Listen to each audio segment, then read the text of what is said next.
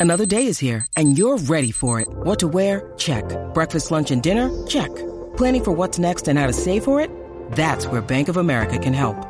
For your financial to-dos, Bank of America has experts ready to help get you closer to your goals. Get started at one of our local financial centers or 24-7 in our mobile banking app. Find a location near you at bankofamerica.com slash talk to us. What would you like the power to do? Mobile banking requires downloading the app and is only available for select devices. Message and data rates may apply. Bank of America and a member FDIC. This episode is brought to you by Shopify. Whether you're selling a little or a lot, Shopify helps you do your thing, however you cha-ching. From the launch your online shop stage, all the way to the we just hit a million orders stage. No matter what stage you're in, Shopify's there to help you grow. Sign up for a $1 per month trial period at shopify.com slash special offer, all lowercase. That's shopify.com slash special offer. In this episode, I sit down with Phil Gerbyshak, author of the book 10 Ways to Make It Great, to talk about self awareness. Get excited because this is Tiny Leaps. Big change, big, big.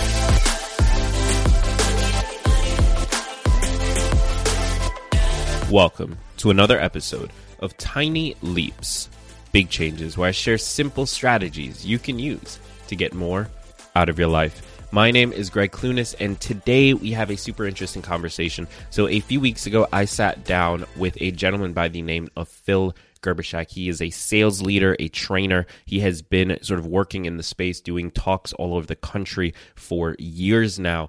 So, in this conversation, we are sharing advice on how to figure out who you actually are, what it is you want, what sort of path lays ahead of you. We have some great discussions on things like how to make it great, what actually matters when you are trying to build a career, when you are trying to improve in your life. What are the things that truly matter, and why you need to be more of who you actually are rather than trying to imitate others. So, this is a super good conversation, one I'm really excited to share with you. But as usual, these conversations are broken up into part one and part two. So make sure you tune in to part two. That's going to be episode 540. So you want to listen to both 539 and 540 to get the full conversation with Phil Gerbyshak. Now, before we jump into the conversation, let's talk about today's sponsor. We all know how important our mental health is when trying to make big changes in our lives. Simply put, without taking care of our mental and emotional health, we won't be able to take the tiny leaps we need in order to move forward. That's why today's episode is sponsored by BetterHelp. BetterHelp is the world's largest counseling service. It's 100% online and has helped 759,000 people just like you. With BetterHelp, you can get the support you need easily. Simply make an account answer a few questions to be matched with the perfect counselor, and you're good to go. You can speak with your counselor in whatever way you want via text, chat, phone, or video sessions. And you can get the help you need exactly when you need it by messaging your counselor anytime, anywhere, or scheduling a live session at a time that's convenient for you. Every counselor is licensed, professional, and thoroughly vetted, so you can breathe easy knowing that you'll get the help you need. So take control of your mental health in 2020 by going to www.betterhelp.com slash tiny leaps. That's www.betterhelp.com slash tiny leaps. When you sign up today, you'll get 10% off your first month. So head over to betterhelp.com slash tiny leaps and get started right now. All right, so I'm sitting down with Phil Gerbyshak. Phil, how are you doing today? I'm fantastic. How are you doing? I am doing wonderful. Thank you so much for being here. This is this is really an honor. Yeah, man, it's great to be here, Greg. Really is, man. Thank you so much. Yeah, so you have been um, a speaker, an author. You've sort of been in the leadership and management space for a while. Uh, why don't we start out? Could you tell me a little bit about how you got into that space? How did you get into working with companies and their employees on uh, topics like self awareness, leadership, sales, things like that? Well, I got started, I guess, by being that in corporate America. I was a leader. Uh, I've led uh, IT teams. I've led sales teams before. So I got mm-hmm. started in that doing the job. And from there, I realized that I had a lot more to give. So I was able to branch out into working with others to do that. Uh, I've, you know, a lot of it is, is self taught. You know, I, I don't, there are now uh, degrees or at least classes in sales and leadership, but there weren't when I was going to school. So it was self taught, man. I read a lot of books. I did a lot of practice. I did a lot of failing. I did it wrong a lot. And uh, mm-hmm. with that, I learned how to do it better.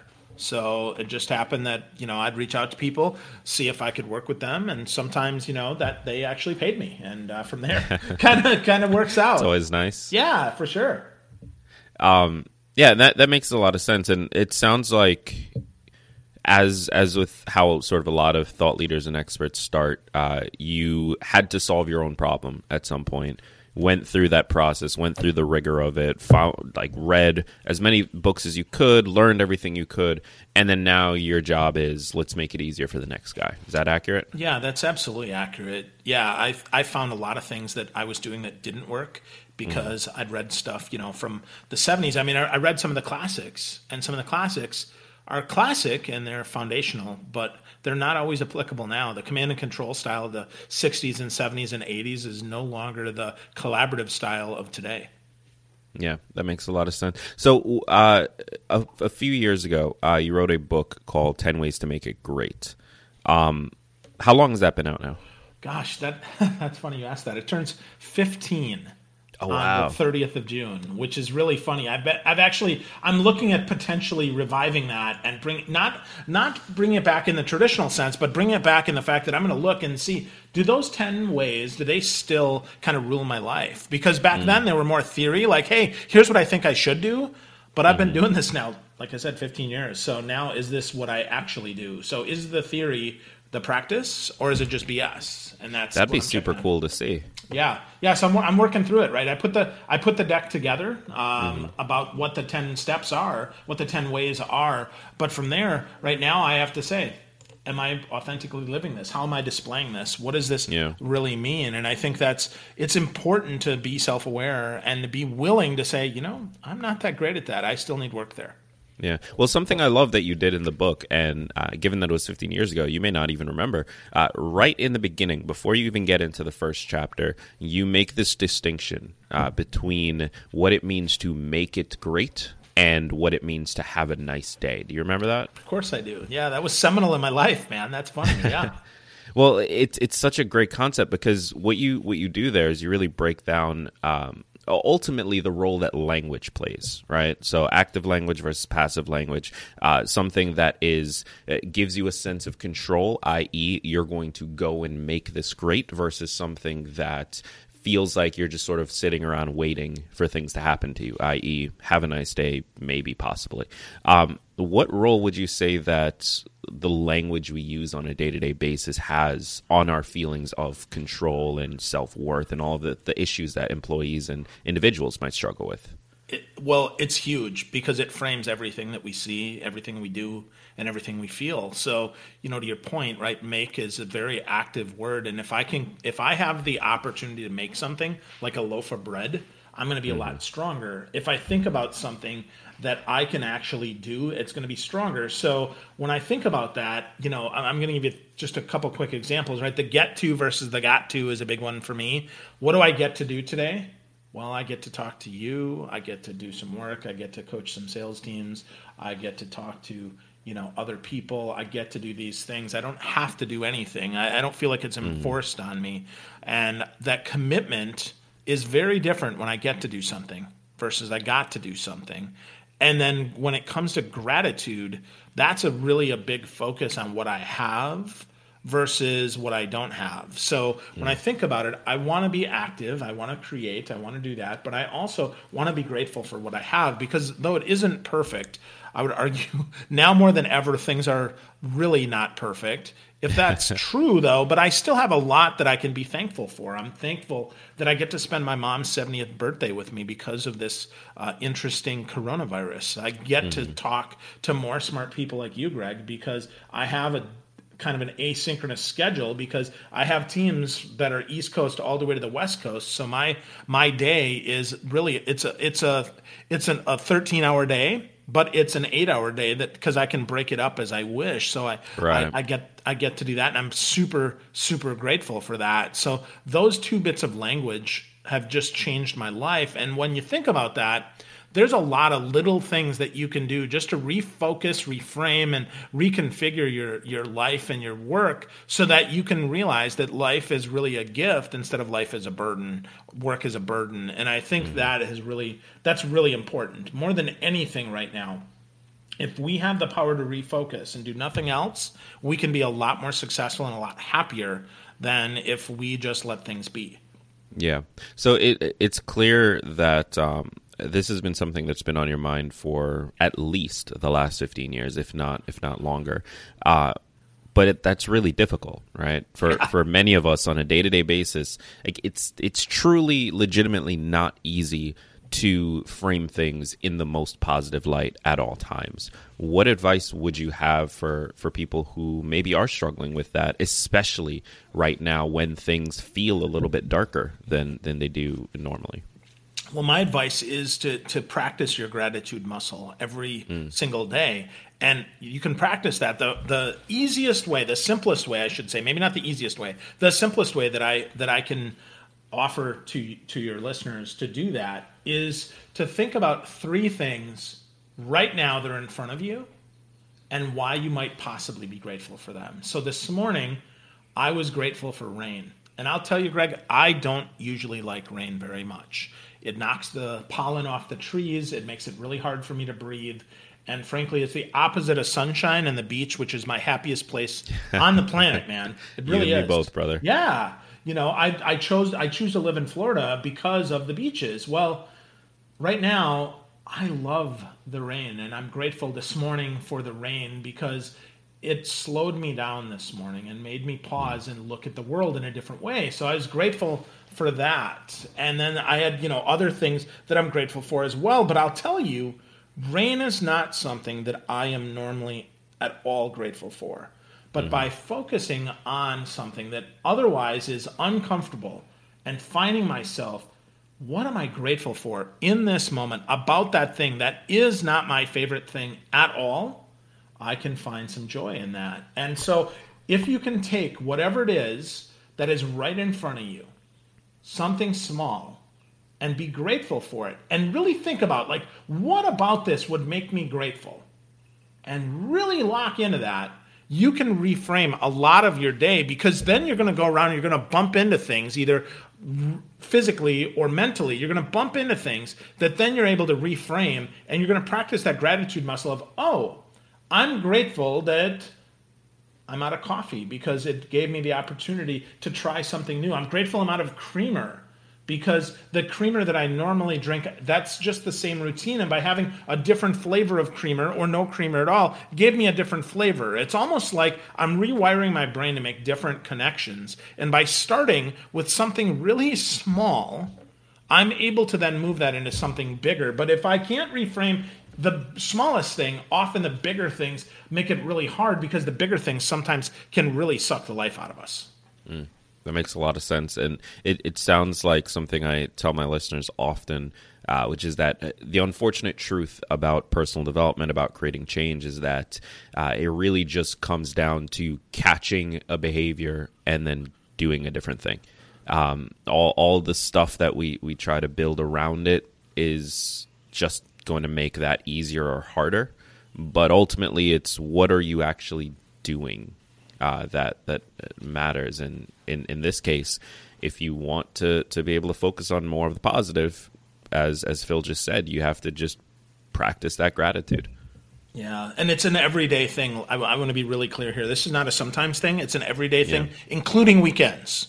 Mm. Including weekends, because otherwise we get out of the habit. I mean, you know, the guys in the one thing, uh, Gary Keller and Jay Papasan said it takes mm-hmm. 66 days to create a habit. Well, if you extend that and you skip your weekends, you never get strong enough at it. Right. And so I'd encourage folks, if you're going to practice this gratitude habit, I'd encourage you take 30 days, right? Put on your calendar, do what Jerry Seinfeld talks about, and just take the simplest act of just putting an X through each day or a smiley face, even, even better, right? To see, yes, indeed, today I practice gratitude.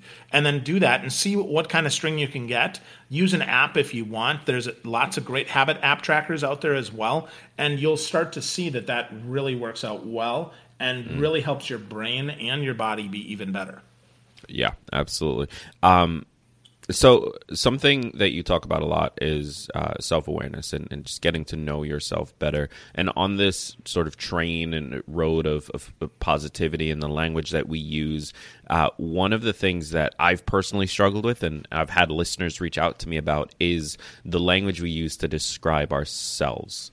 Uh, is this something that you've had to tackle in your work or in your own life? Yeah, for sure, for sure. I, I, think about you know the the I am statements, but being really honest with myself about them. Not you know like right now, I'll tell you I'm a little heavier than I'd like to be, so I am mm. I'm a little heavy, and I, I say that you know. But honestly, by saying I am, I can tackle that and move forward and really give myself a starting point by being mm. honest. I, am not talking about I am statements to affirm stuff that isn't true. That if I look in the mirror, like you know, saying I am blonde, I'm not blonde. My hair is dark, right? That's just that's just BS. I don't care how much I wish it to be. Now, could I change that? Sure, I could, right? But I'd need to do something completely different in order to change that. And so, you know, by focusing on those I am statements and how I see myself, and again, I'm grateful for who I am, even though I'm not perfect, even though I'm not exactly where I want to be. That absolutely has helped. And that self awareness of here's where I am today is really, really powerful because it's really hard to go on a trip if you don't know where the starting point is, unless you have a super strong GPS, in which case it's going to be a trip that you're not going to be able to take by yourself. And most of us with self awareness, there's a reason it's self awareness because we have to be aware of self first. Right. Yeah, that that makes a lot of sense. What um this concept of, of sort of the I am statement, uh, it's that's something that I haven't dove too deep into. Uh, so just very clearly stating, I am blank, and and uh, bringing that to the surface, making that a conscious reality that you are now aware of, so that you can actually take actions against or or towards if it's something positive. Uh, do you happen to either know or remember sort of where uh, you came across that, or is that just something that you developed? No, well, it's certainly not something I developed. I'm trying to think. If I think back to that, I mean, one of the one of the one of the affirmations that I used to see was when we talked about I am being in a in a future state. Um, mm. As far as the the present state, I, am sure there's somebody else who taught me that. I mean, I've read so much and learned so much. I, right. I can't I can't pinpoint who that's for, but I just find that being sometimes painfully self-aware of who I am sometimes is more helpful than even being in a future state. Mm. Not again, not in a negative way, uh, but just in an affirming way. Like right now, you know, if I got on the scale, you know, I am 261 pounds. I am a VP of sales training. I am a podcaster. I am talking with you, Greg really mm. clear, mm right? Just giving me a starting point for where things are.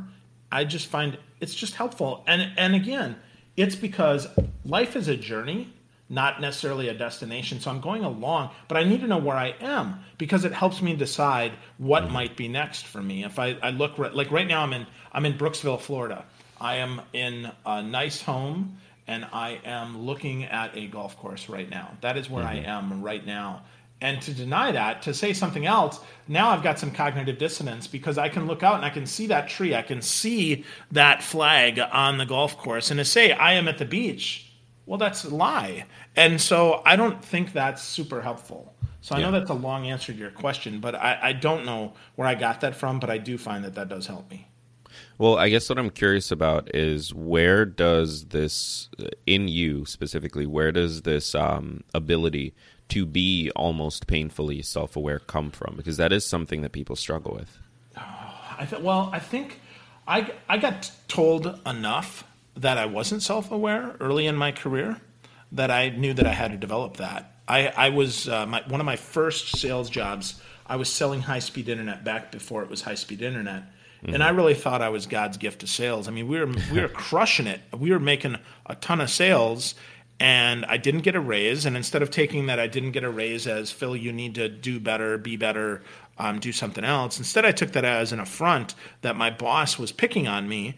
And so uh, I basically stormed into her office and demanded a raise. I talked to the CEO and demanded a raise. And then suddenly, uh, when they didn't give me one, I went and looked for another job. Thankfully, I had an, enough um, swagger, I guess, to get the the next sales job. When I went into my boss's office and I told her that I had a new job, expecting either one, she would beg me to stay because I was producing amazing numbers, or B, that she would have some sort of regret.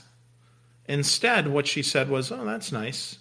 And then two and a half hours later, they escorted me from the premise and didn't even let me work my my my two weeks out. And it was there that I started to realize that I had no self awareness. And I was mm. like, huh, okay. I almost got blindsided there. I mean, I bet I, I don't know this because she she would likely never tell me this, but I bet I was probably two weeks from getting fired. Mm. Well, that's a problem. I need to eat. I need to work.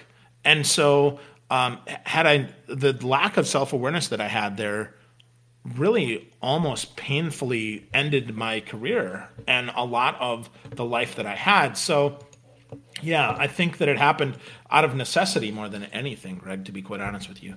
That's it for part one of my conversation with Phil Gerbyshak. Make sure you tune into episode 540 to get the second half. And if you got something valuable out of this, I would love to hear from you. Connect with me on Instagram at Greg Clunis, on Twitter at Greg Clunis, or if you are watching this on YouTube, drop a comment down below. Let me know your thoughts. Let me know what you have done to sort of learn more about yourself and how that has helped you in your life. Again, remember to tune into episode 540 where you'll hear part two of my conversation with Phil. And as always, remember that all big changes come from the tiny leaps you take every day. Every day.